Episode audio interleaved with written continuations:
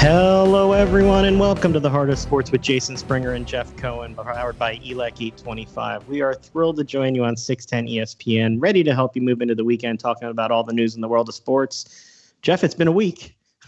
It's it's been a heck of a week. It's been, you know, it, you can bring up any topic, and, and, I'll sit there and go, "It's only been since last Friday." I mean, you, and you, you don't can, have you two small go, kids in the house, right? I mean, you, got a whole separate set of ordeals, but but you you you have everything that's going on with with with George Floyd and sports and social justice. There still is a pandemic.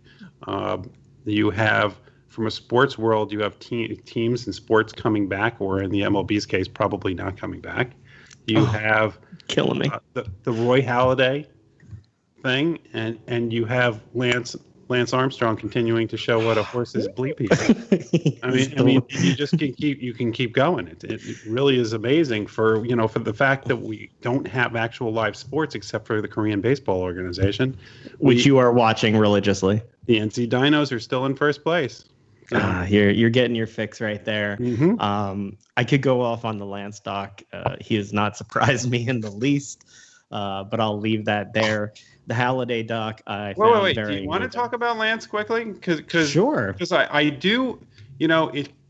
You you know how much I always am baffled, even though I shouldn't be, at how tone deaf some people can be. Mm-hmm. Lance Armstrong's level of tone deafness went up from last week. The fact that that he they had the the basically a split screen of Lance Armstrong. It wasn't a physical split screen, but Lance Armstrong and his son who's a football player at Rice. And his son, when asked the question if he would ever do PEDs, was no, I want to earn it on my own, and I, I don't, I wouldn't want that following me around. And then they asked Lance Armstrong about it, and to, basically to paraphrase, he he says, "Well, while he's in college, I don't think he should do it, but when he gets to the pros, well." and it's it's just like and then they show him speaking to Rice, speaking to these college athletes. And, and I'm sitting there going, why would anybody at this point let him speak to the youth of America? Well, he still can't say he did anything wrong. I mean, that was abundantly clear in both episodes, he also still hates Floyd Landis. That is abundantly clear as well. you think? Um, it was just it, it, that that documentary more than any I've ever seen is you just watch the entire thing with your mouth agape, going, "I can't believe he's saying it." And then he says something else and you go wow that was dumber than the last thing he said. It, and that part of the documentary documentary is not complicated. That is very clear. You know the complicated part is can they ask the question can good people do bad things or bad people do good things? Right. And so i guess that's the complicated part. Wait in, but, but what, what where does he fall in that? He he did a good thing in that he did the the you know Livestrong stuff. And so but he did a lot of bad stuff. So does right. how much does that discount the good that he did i guess was the question. It seems like he wants credit for the good he did. He doesn't seem to want to own anything the bad he's got he a giant ego. But he doesn't want to own anything the bad he did. He doesn't want to admit that it was actually wrong. He just wants credit for the good. Yep. I want life like that too. Uh, the halladay documentary uh, obviously emotional to watch. You know that one hits home to me. Not just because of Roy Halladay being Roy Halladay, but because of the mental health side of things and how Brandy is so publicly trying to make sure that he is somebody that can help other people because of what's coming out. You and I had talked last week about sort of the reticence of some of his teammates to talk about it because they didn't want to tarnish his reputation it seemed mm-hmm. what are mm-hmm. your thoughts after watching that documentary now it still i still felt that way it was it was interesting to see that there were not many players that were on camera interviews um, who was other than kyle kendrick who really spoke openly about it right so it, but it what there were things in it I wish they didn't show. There was a part where they showed the wreckage and the boat going up to the wreckage. Yeah, I could have done and, without that. And I openly kept saying, "Please don't show the body." Like I was, I was so close to just turning it off, and and thank God they didn't because I just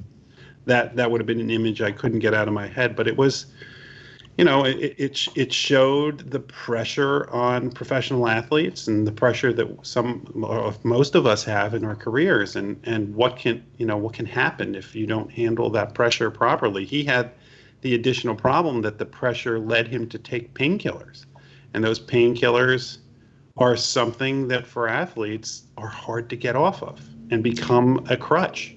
I, the, he shrunk three inches. Yeah, that was that was uh, like it, it's unfathomable to, to think that his spine was in that bad a position and and he still pitched. Yes.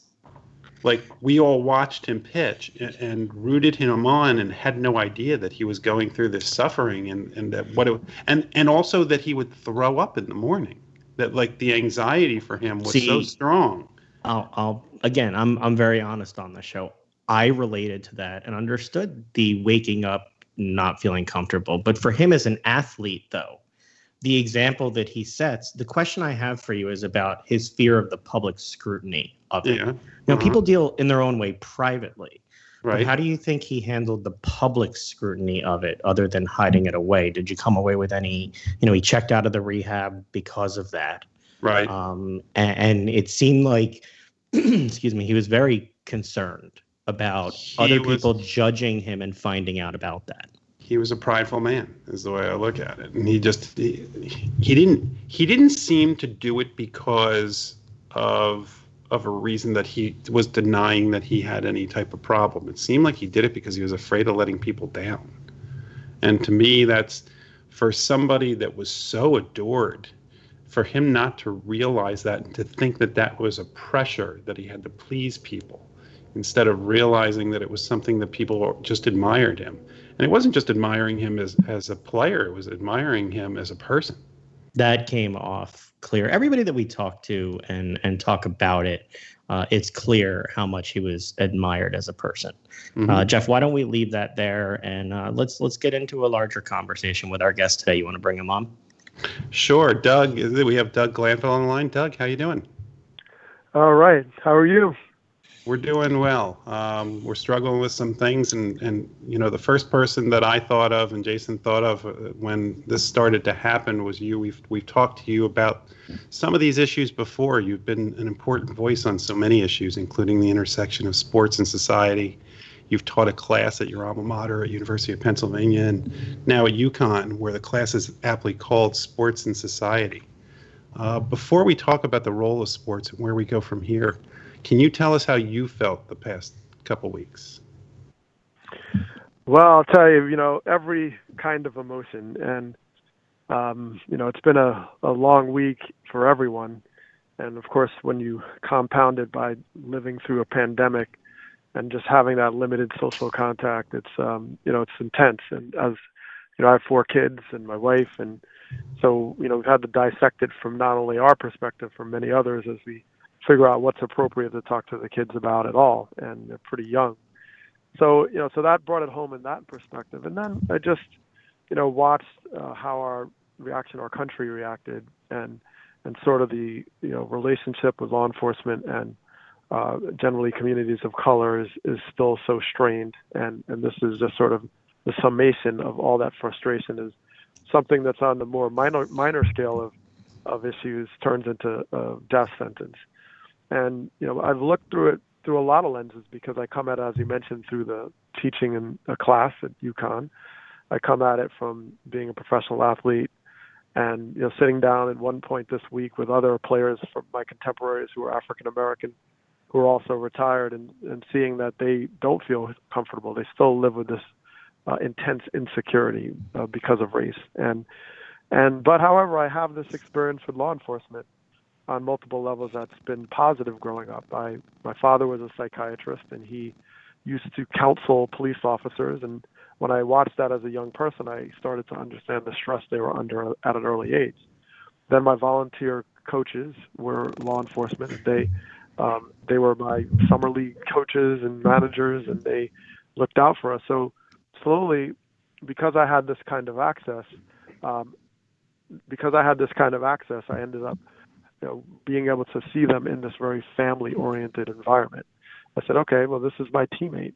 And it started to help me see sport as an opportunity, a way in to break down some of these barriers. So when I played at the major league level, by then those teammates from that summer league team, many of them became officers in my hometown, and they became close to my family. And when I played, they ended up becoming uh, guardians and looking out for my parents when I was on the road. And when my father passed away, they came to the funeral in full uniform and gave a police escort to the interment and burial. So, you know, when you come at it from those many perspectives, there's an aspect that gives me hope. Um, I'm doing policy work in Connecticut on the police council, and but there's so much pain, and we have to really unearth a lot of our history, uh, bring it slowly to the present, and understand that this is stacked upon a legacy of of uh, problems that we've had with relationship between law enforcement and and communities of color in particular. And so if we don't address that, we can't just build neutral policy over it. We have to really backtrack and, and look at this objectively through very stringent lenses. So, uh, plenty of work to do, but at the same time, we have to do it together. It seems like before we can build policy, we have to have conversation. And oftentimes, it just seems like people are so uncomfortable with having that conversation that they retreat to their corner of where they're coming from and, and make the argument about them. And it, it seems like this week, uh, the importance of listening is that much greater and understanding where other people are coming from. As a professor, how do you, uh, you know, approach your students now so that they can have these conversations with people who often just feel don't don't feel comfortable and want to take it in their own direction? Well, it's difficult because it is uncomfortable. It is, and some of it is comes to, you know, we say at ESPN at times, you know, you have to be comfortable being uncomfortable, right? It takes a lot of time, but the classroom is a great environment to kind of get the reps and practice of, all right, we're going to debate this, or we're going to discuss this, and sort of create alignment. But there's no question there the exposure, just like I mentioned, as being on a baseball team with a family of law enforcement the exposure is critical because it does melt away a lot of the preconceived notions or the biases. A challenge in our country is we have such a deep segregation. I mean, I know we're past, you know, the 60s, but we have still a tremendous amount of segregation. We have very much lack of access, or if you do have access, it's on certain terms. And certainly, when you have uh, a level of power, then those terms will be catered to your power. And and so in the classroom, that's that's one element. But educating each other through our stories and really being empathetic and listening, uh, it takes practice. It does. It takes a tremendous amount of time and practice, but that practice pays off because you will reach understanding. We're also battling an environment that is the ideological landscape around our politics is very difficult because uh, now we're sliced in another way, saying, well, no, if you're this, you believe in that. If you're that, it's very binary. And and our country was built on some level of middle ground uh, Thomas Jefferson and the two party system and we found ways to say, all right, we, we compromise because the process by which we reach compromise is equally valuable as the end game as the result. We learn that the process is important because it makes you listen to other sides. It helps you engage.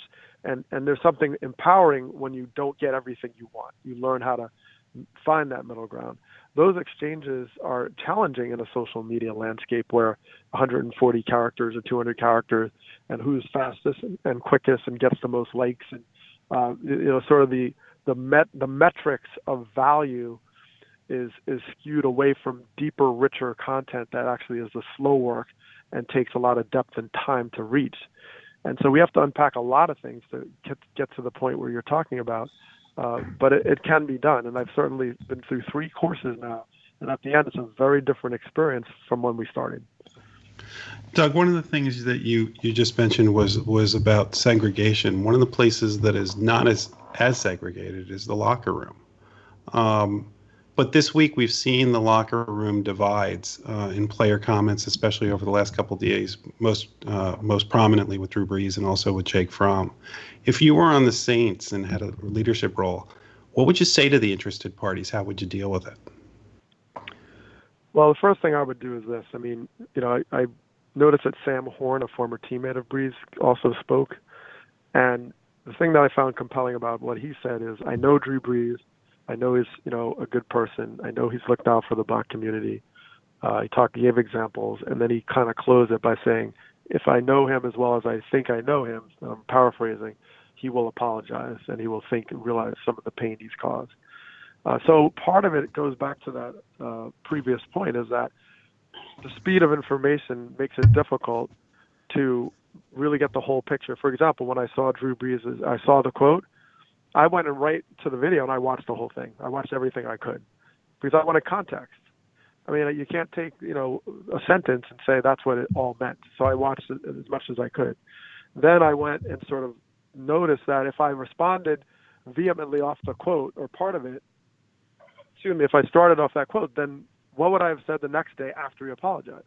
I mean, so when you rush to the to the bottom line, and you don't have the humility to either apologize or rethink something or consider new information, then we're really not going to solve anything. And that's part of the problem. It's the doubling down of judging something before we get to the end game. Now, yes, I would have been very upset, even within the context of what he said, given the tenor of our country and where we are, and you know, after George Floyd and all these things. Absolutely.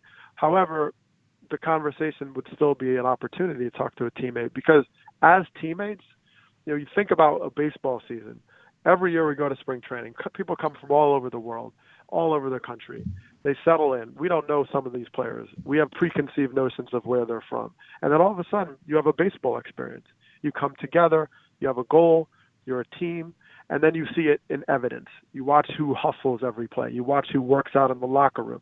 You watch who you want to give the ball to in the ninth inning, and you find these examples that transcend a lot of these simplistic ways to judge somebody. And you start to look at content and character and something deeper. Yeah, we still come from somewhere, but we have a goal. And and the more time you put in, that game 162 at the end of the season, you have a very different perception of who that person is. And that type of intimacy, or at least close proximity with conversation, matters. And so Drew Brees and others, you know, there's going to be challenges at times when you're playing with someone that disagrees. You know you have experiences and how you grew up, but you don't forget the objective. And and right now, the team we're talking about is the United States of America, and you have to get on that page to be able to move forward. You talk about the rush to reaction in the social media, you know, era.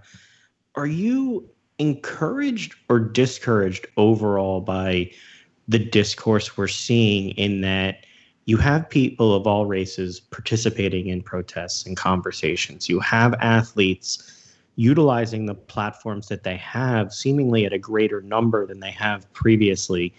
It seems like you have some sort of dialogue with some of these leagues, though there is criticism of, of the hypocrisy of them speaking out at this point. Uh, are you encouraged or discouraged by what you're seeing in the reaction separate from the actual actions out on the streets? I'm encouraged. I'm encouraged. I mean, the, the players and these athletes have a certain platform, and and it's challenging. It's a huge responsibility, and it's certainly tough when you're a current player because of the backlash, and it's going to come. But at the same time, they are in a position to embody the example that I just laid out. They live in an environment that works on teamwork across many different lines. They work in an environment where the rules are tantamount to how the game survives. You have to have rules to come up with a balance, and it's equitable. My rules, if I'm playing basketball, it's not like the size of the hoop on one end is different than the size on the hoop on my end. And we accept that as athletes because we want fairness. We don't feel it's a victory if I shot in a basketball hoop the size of the Atlantic Ocean and you're shooting against a postage stamp. It, it has valor and value to have some sort of equitable landscape. And of course, it doesn't always achieve it. There's ways that people cut corners and steroids and all these different things, but it's aspirational.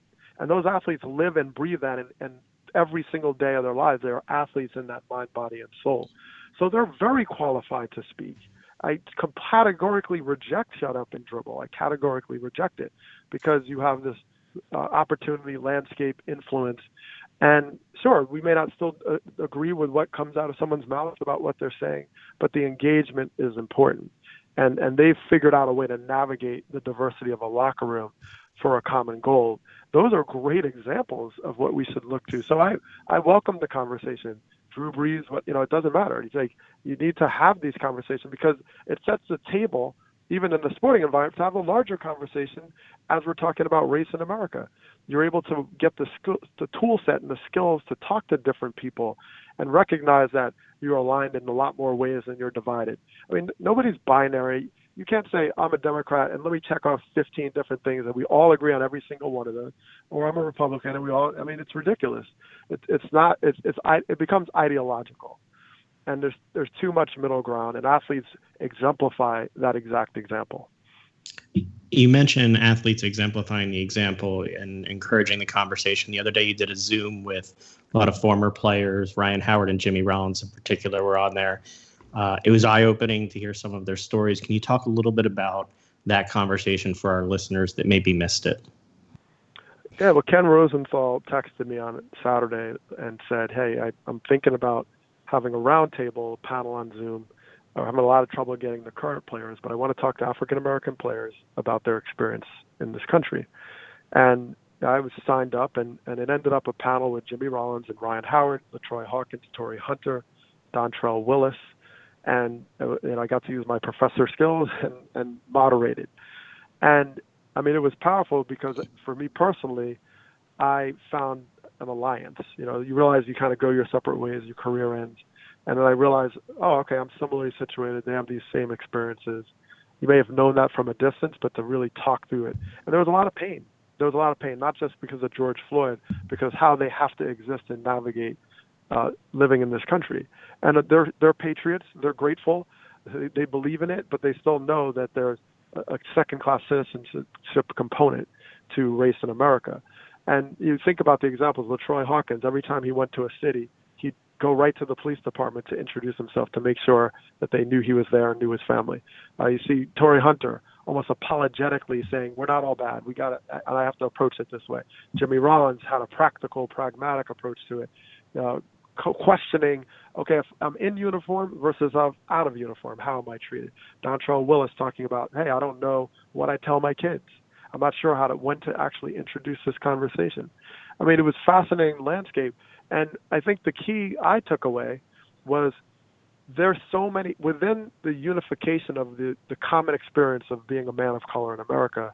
You also have these diverse vantage points by how they strategically approach it. They have very different views on how they attack it. And there's a solitude to that because it wasn't necessarily aligned. We didn't necessarily bounce it off each other until we have these concentrated moments like George Floyd. So bringing it together, uh, you you hear these stories, and there's a common story through it, and you see the thin line that's between something mundane that you're doing and a death sentence. You see the thin line of doing something and someone calling 911 because you're jogging in the neighborhood. That's, I mean, I could tell you three major stories I had in the last five years of just, you know, being in these highly compromised situations. And so it's it's important to hear that pain, and also the fact that they're sharing them, the empathy that can can sort of come from that. But these are, you know, multi-million dollar star MVP, all star, and it, it what it tugs at is this idea that if you do things a certain way, if you follow the rules, if you achieve greatness or you have so much money you can buy your way around it, that doesn't apply uh, to these African American gentlemen. And in some in some ga- in some ways, the, the positive in that is there's a humility to it, and there's a connection to a group of people regardless of class and status that we say we're one.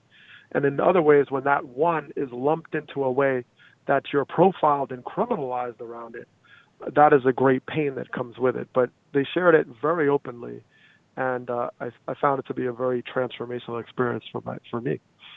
Doug, one of the reasons that, that I know we admire you and so many people admire you is, is not only because you speak about these issues, but because you put them into action. You talked to us, uh, I think last time we were on, about what you did when you were out in LA. Um, and now I, I know you mentioned at the beginning of this that you're working with your local community. Can you tell us what you're doing and what we all can do in our own local communities to make this better? Well, you know, I appreciate that. I, I I've taken time because when I go back to that example of engaging law enforcement, I was in a town of Teaneck, New Jersey that voluntarily desegregated in the 60s. So I've watched as I grew up this commitment to an inclusive society, and it was not easy. But they said this is what we're doing, and and it takes a lot of courage it takes a lot of cutting down certain walls. It takes time. But it's amazing that I watched the generational shift even as I got older about how people became so comfortable with this access to people of all walks of life. So that may not be possible in every community. In fact, it's probably unlikely in, in most communities in our country. However, uh, there is a, a chance to say something there's a chance to move in and take steps to engage on that ground level. Because if you look at George Floyd, for example, everybody can have a voice and go to their local police department and ask questions. Say, hey, what's your policy on this? What's the state say on this? Um, I'm on a council called the Police Officer Standards and Training Council that sets policy around training and standards and uh, pretty incredible. And there's a there's civilians like myself on this council. That should be a standard all through the country. Um, so it's possible to make the, make a difference, and, and it may only have to start with on a small level. But but I think the the complicit the, the nature of overlooking things.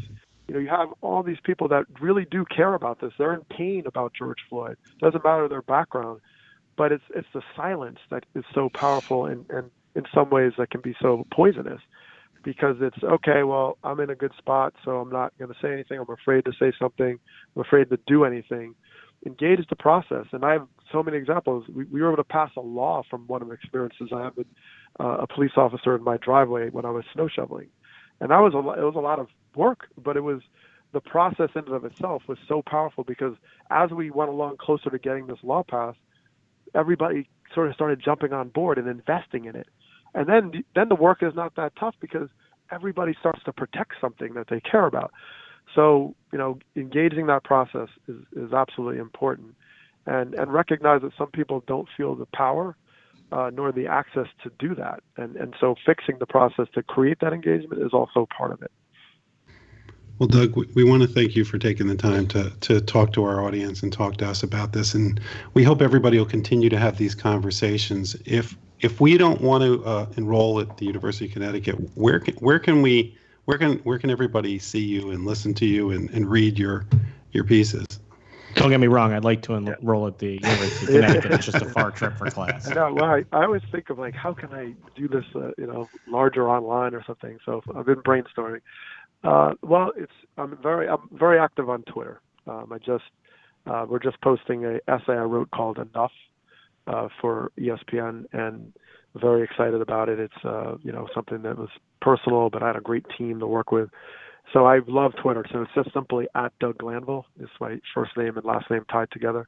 And I'm on the usual places. Facebook, not as much, but uh, Instagram. But I love Twitter, and um, you know, and I'm very accessible. If you email me, I, I get right back to you. so uh, reach out anytime. And I do, you know, my my podcast with Jayson Stark has been such a joy. It's called Starkville, so you'll see me out out the Athletic from time to time. So um, absolutely reach out. Any more information on this, I'm glad to share it.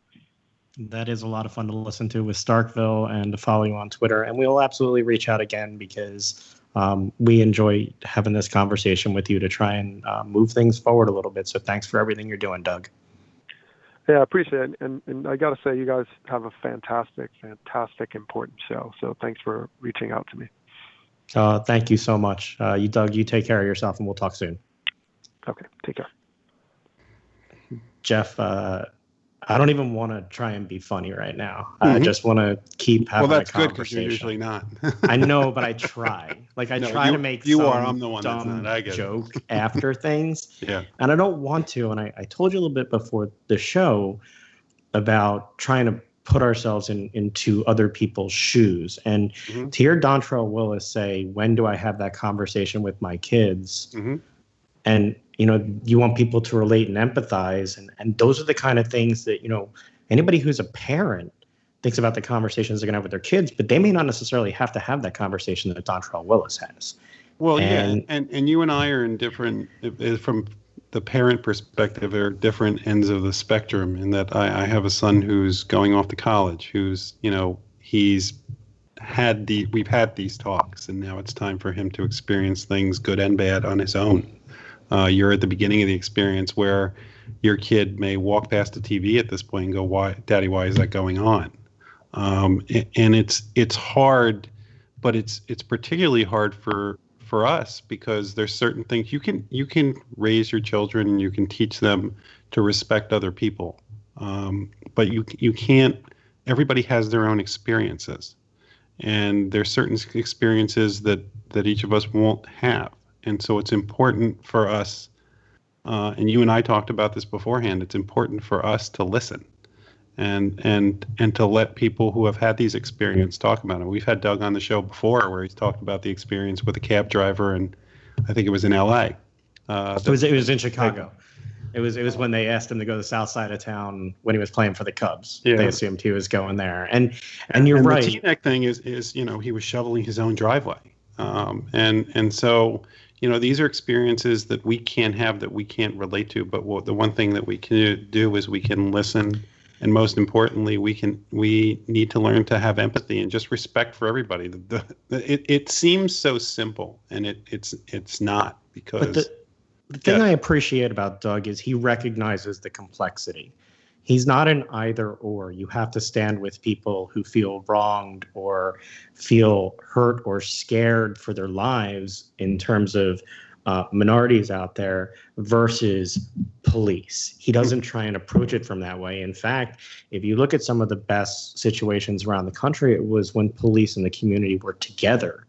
Mm-hmm. doing things like we saw in Camden this past week. Well, that's it. They they deserve. You know, it's it's it's cities like Camden that you know we've heard so many things for so many years, and and you look at that, and they, they're an example to to the world uh, during a, a difficult time and there are so many there are so many more good things than bad things and people seem to it just seems to be a natural reaction to focus on the bad and and and we need to if we're going to get through this and we're going to get better we need to do the positive things. And at athletes you know that shut up and dribble is is such such a horrible phrase for so many reasons.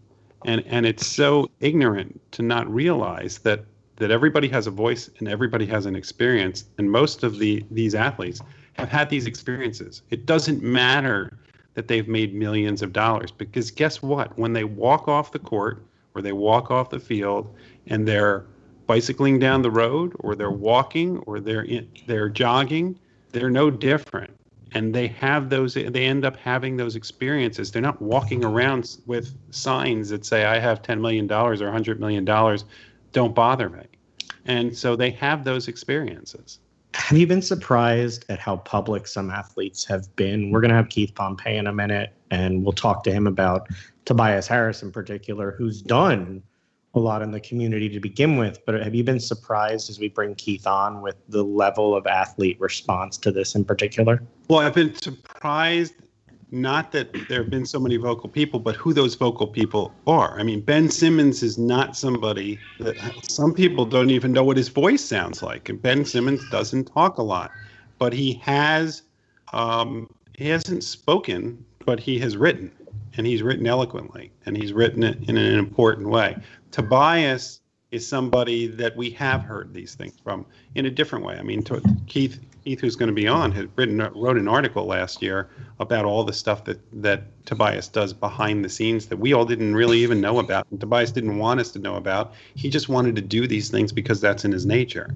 And Tobias has found his voice with this, um, coming out and strongly saying some things, even with regard to the Drew Brees thing, which I do agree with him on. I, I think that that if Drew Brees was going to say the things he said, and if he is apologetic, and I can't I can't go inside his head or his heart and decide whether he is or isn't, it just strikes me that if you're if you felt that you could say this thing in front of a TV camera, then don't hide behind the words when you apologize. Come out and go on that same camera and say those things. And I, I think that had he once he realized that, had he done that immediately, he could have saved a lot of pain. But to me, what I mean, we've we've had the the pleasure of having Malcolm Jenkins in our town, and seeing how involved he was, even in Camden, how involved he is in the community, and how vocal and how his voice matters. Seeing the passion from him and the pain from him through that video of his, I think it was his Instagram account or Twitter, whatever it was, um, was very impactful. I don't know about you, but just ju- you could you could almost turn off the volume and just see the pain in his face. And I and I gotta think that that Drew Brees saw that too. I mean, the, felt it. The emotion of a, of a lot of these athletes has been what has been most moving to watch. And I wanted to bring Keith Pompey on. Keith, uh, I enjoyed the conversation that you and Jeff started about this for our listeners who may not have heard it on your Pompey on Sixers broadcast Uh, I wanted to start by just asking how you're doing with all this. How are you holding up, and, and what are the thoughts that are going through your head as you see everything going on in your city and uh, on a larger scale? You know, it's weird because you know you try not to talk about yourself, and and there's a lot of times where you know you want to be strong, but for me to say that I'm not hurting, and you know, would be wrong. You know, a, a lot of people say, you know, okay, Keith, you grew up in Frankford, you did this, you did that you know, you know, you were able to, you know, go to college, have a good job, you know, do whatever you want. People think, but at the end of the day, like when you see other people hurting, and and then there's times when you feel like you've been racially profiled, and you're going to continue to be racially profiled, and you see what happened to to George Floyd.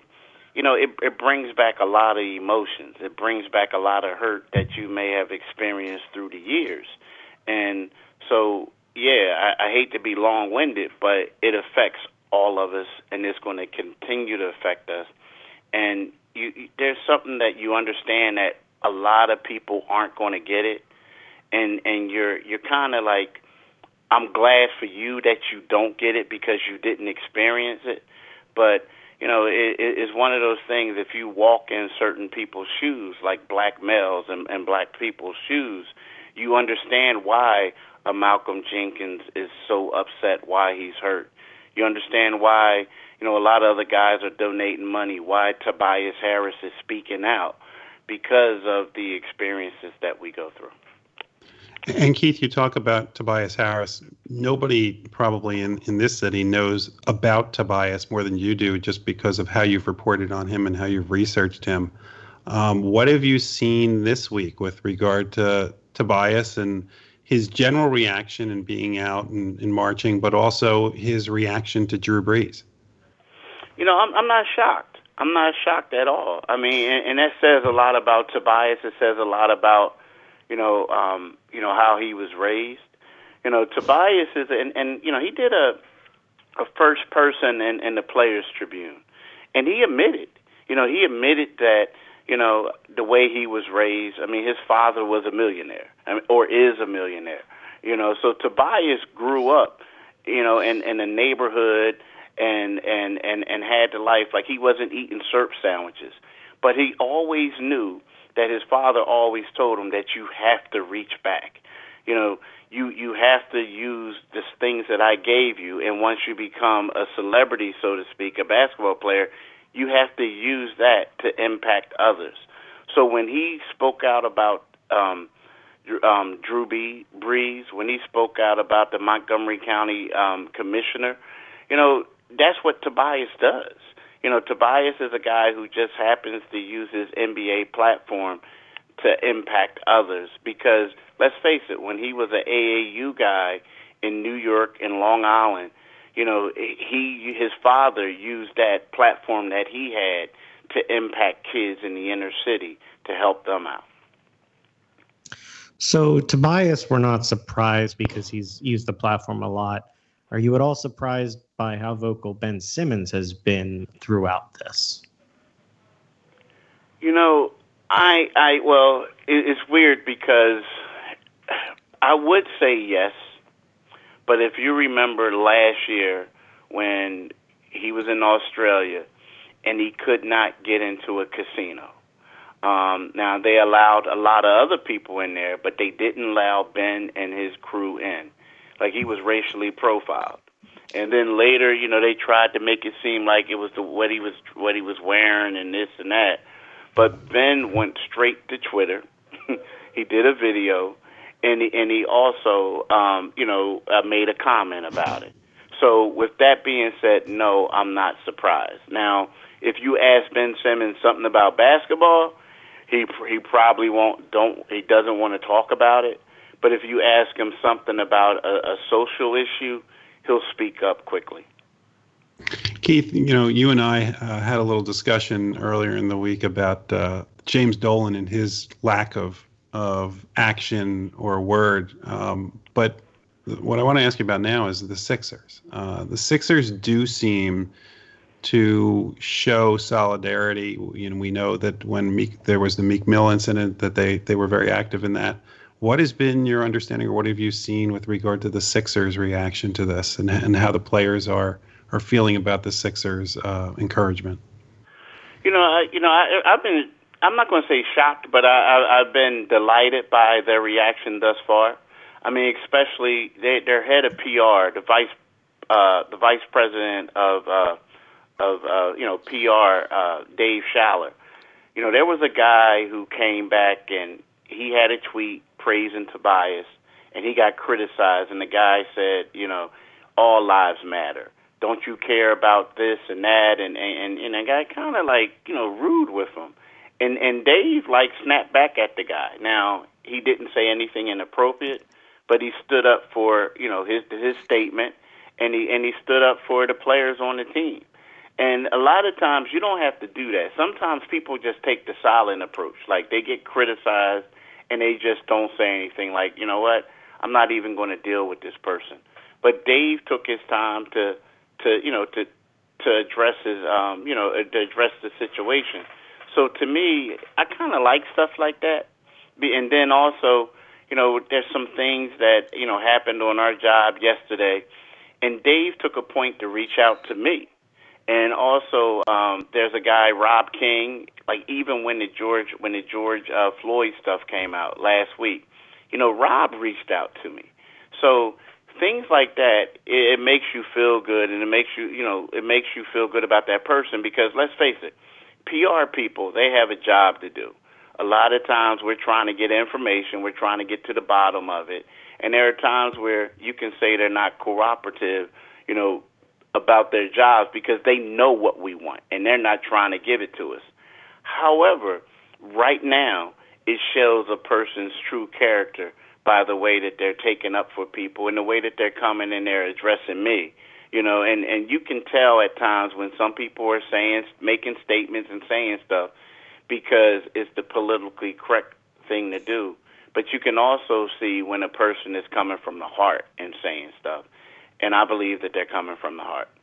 Yeah, not to blow smoke about Dave, but if you go on his Twitter feed, he's taken on a lot of people, uh, even other radio people in the city who have said, like, is it time to get back to sports now?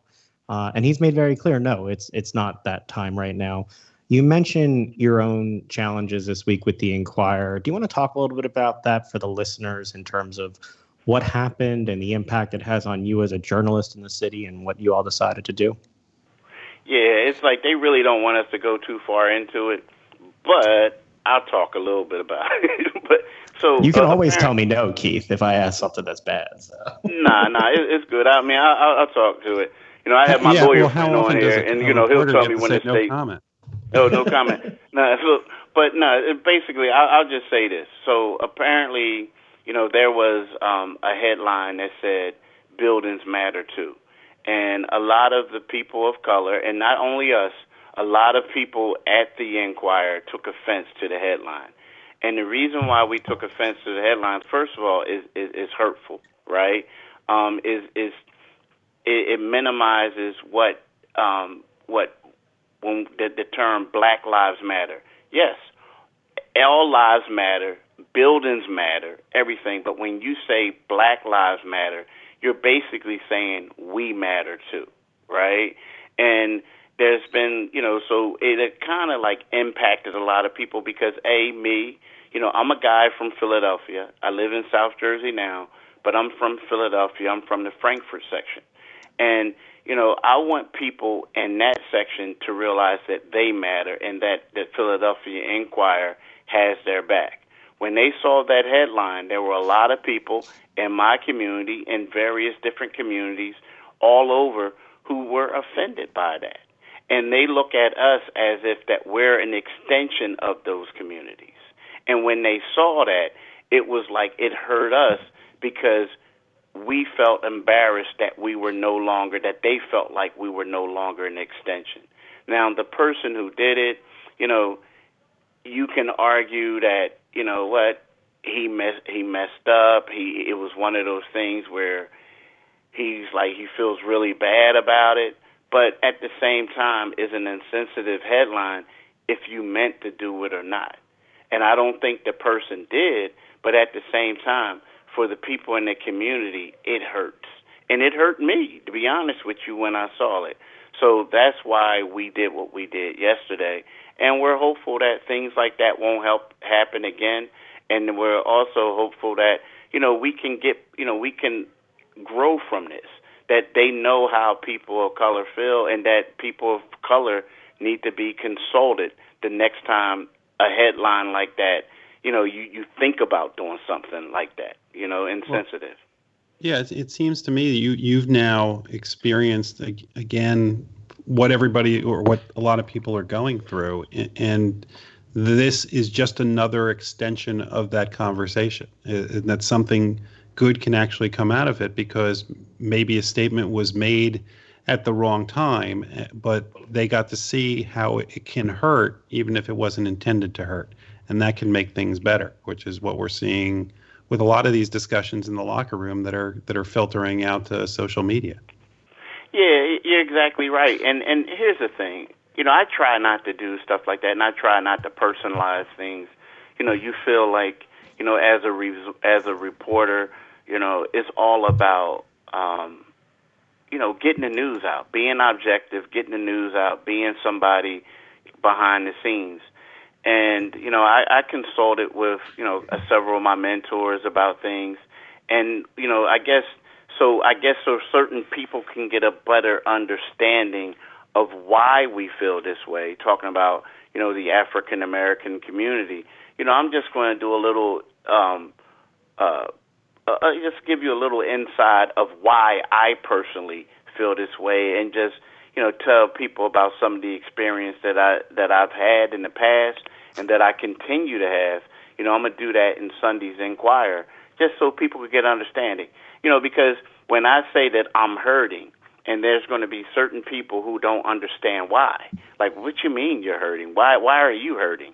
And you know, I just want to share with them, you know, some of my experiences, you know, just so they can get a better understanding of why you know why why they understand why some of their coworkers who they may think like hey this guy is doing okay why does he feel this way or or, or why are people acting a certain way and i just want to just share that with them that's all well, while while all this is going on, it does appear that the NBA is having discussions or has made a decision to return. So, uh, can you tell us a little bit, little bit about what's what's going on, and are they really returning? And then nah, I want to let bro. Jeff complain about the format after you talk about it because I heard him rant on your show the other day. Well, I think people can just listen to Keith's podcast. yeah, yo, it was it, it was one of those things where I couldn't say anything. It was like, but Jeff, I'm just happy you're coming back. you know, I hope I hope Adam Silver didn't hear hear Jeff. He made like, well, maybe we have to listen to him. Um, Good job, Jeff. You messed it up for all of us. That's right. It's my fault. nah, you know, and the, the the thing is, okay, so they are coming back, and and I understand what Jeff is saying. Like, why 22 teams? You know, why not? I mean, if you think about it, there's there's 30 teams in the league. There's 13 teams. Excuse me. There's 15 teams in the Western Conference. 13 of them are coming back, and nine teams in the Eastern Conference are coming back. So what Jeff says is valid, and and and it's hard to explain it. And you know, you can come out there and say, yes, these teams were going to be in the playoff hunt, right? Um, and there was only another a team in the East that was close by of making it, which was the Washington Wizards, who were coming back, but they probably won't get there.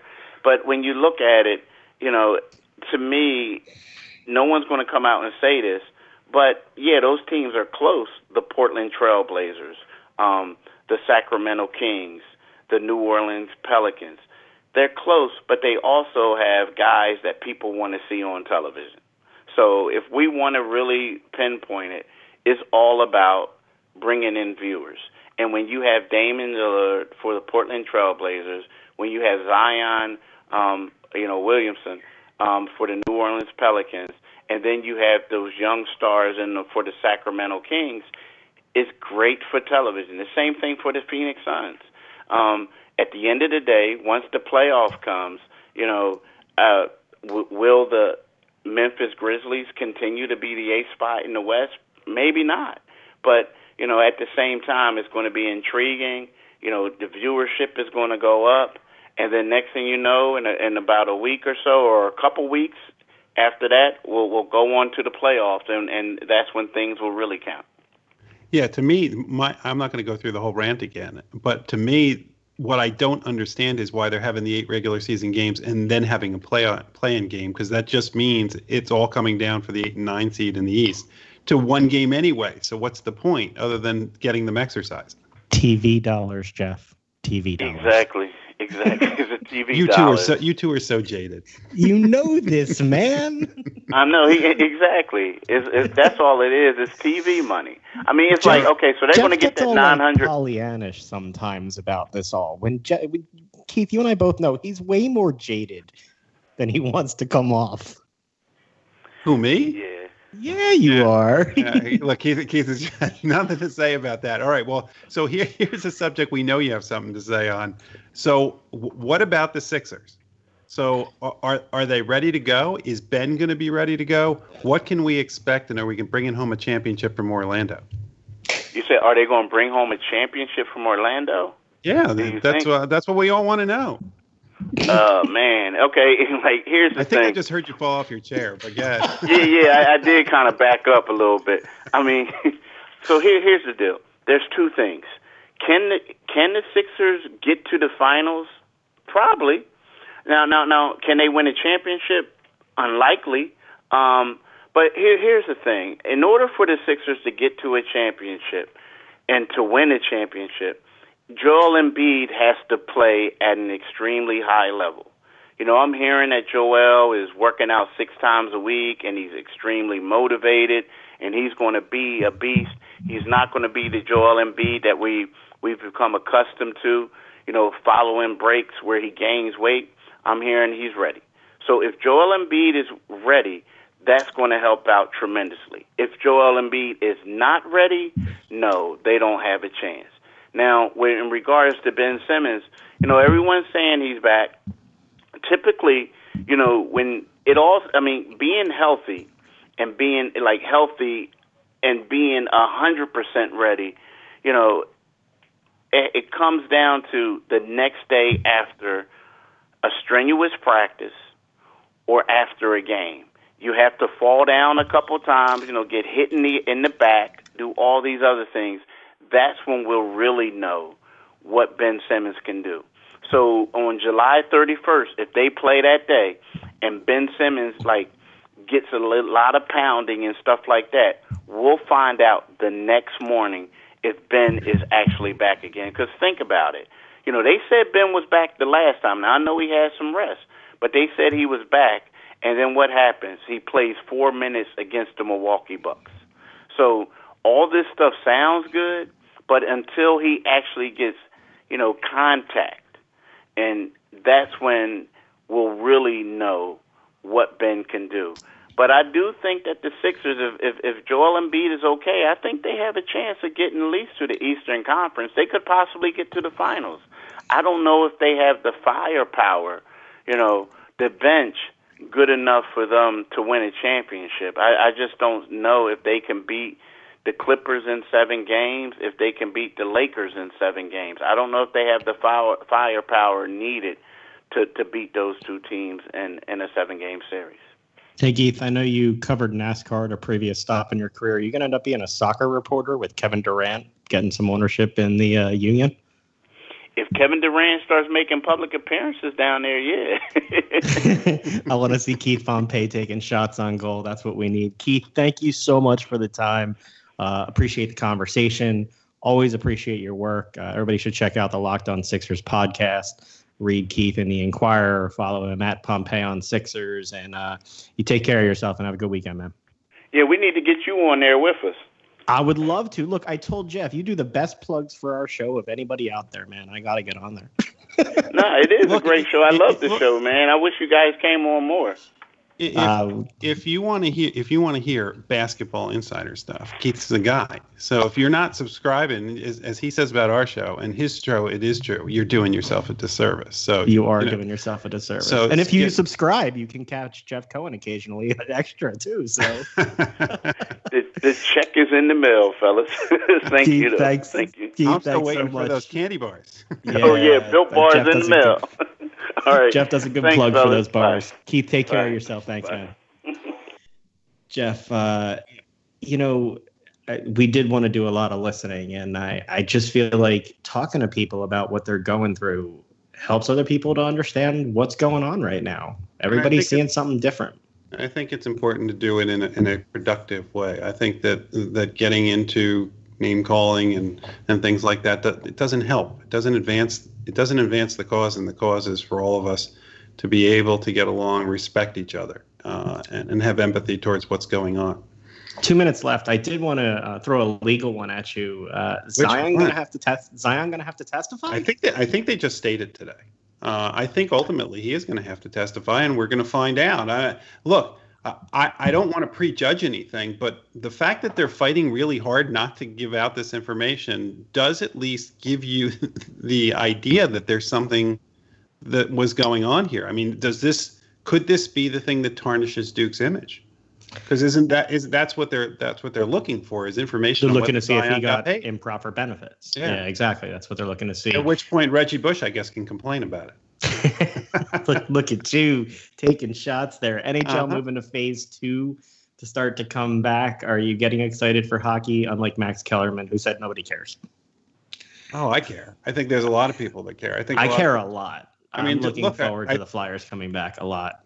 I think even a lot of people who don't watch hockey, people are looking for ways to get back to some sense of normalcy and to have a release. And and sports is is both of those things, um, in addition to the things that we discussed earlier. So Sure. I, I think it's interesting, but I, I, the the whole reseeding thing is is kind of fascinating, and it, I guess it's a lot easier because there's only going to be two places they play it. You know, reseeding is a lot more difficult when you have to schedule a whole bunch of arenas, and you don't have that problem. Yeah, absolutely. Uh, it looks like the MLS has an agreement. They're going to come back, be in Orlando. Did you think there was a chance they wouldn't reach an agreement? No, I thought I, I, that they're not the ones that I thought wasn't going to reach. an- Baseball, you're ready to go down in flames, even though you don't want it. Yeah, I think we're going to be watching a lot of KBO if you want to watch baseball. I, I just I, I they, they keep. We talked in on previous shows about what negotiating is, and you're not negotiating if you keep coming out with the worst possible positions that you know the other side isn't going to agree to. Looks like I could end up being wrong. Thanks so much for joining us this week. Make sure to join us next Friday night to help you start your weekend in style. Have a great one, and we'll talk to you next week. Bye bye.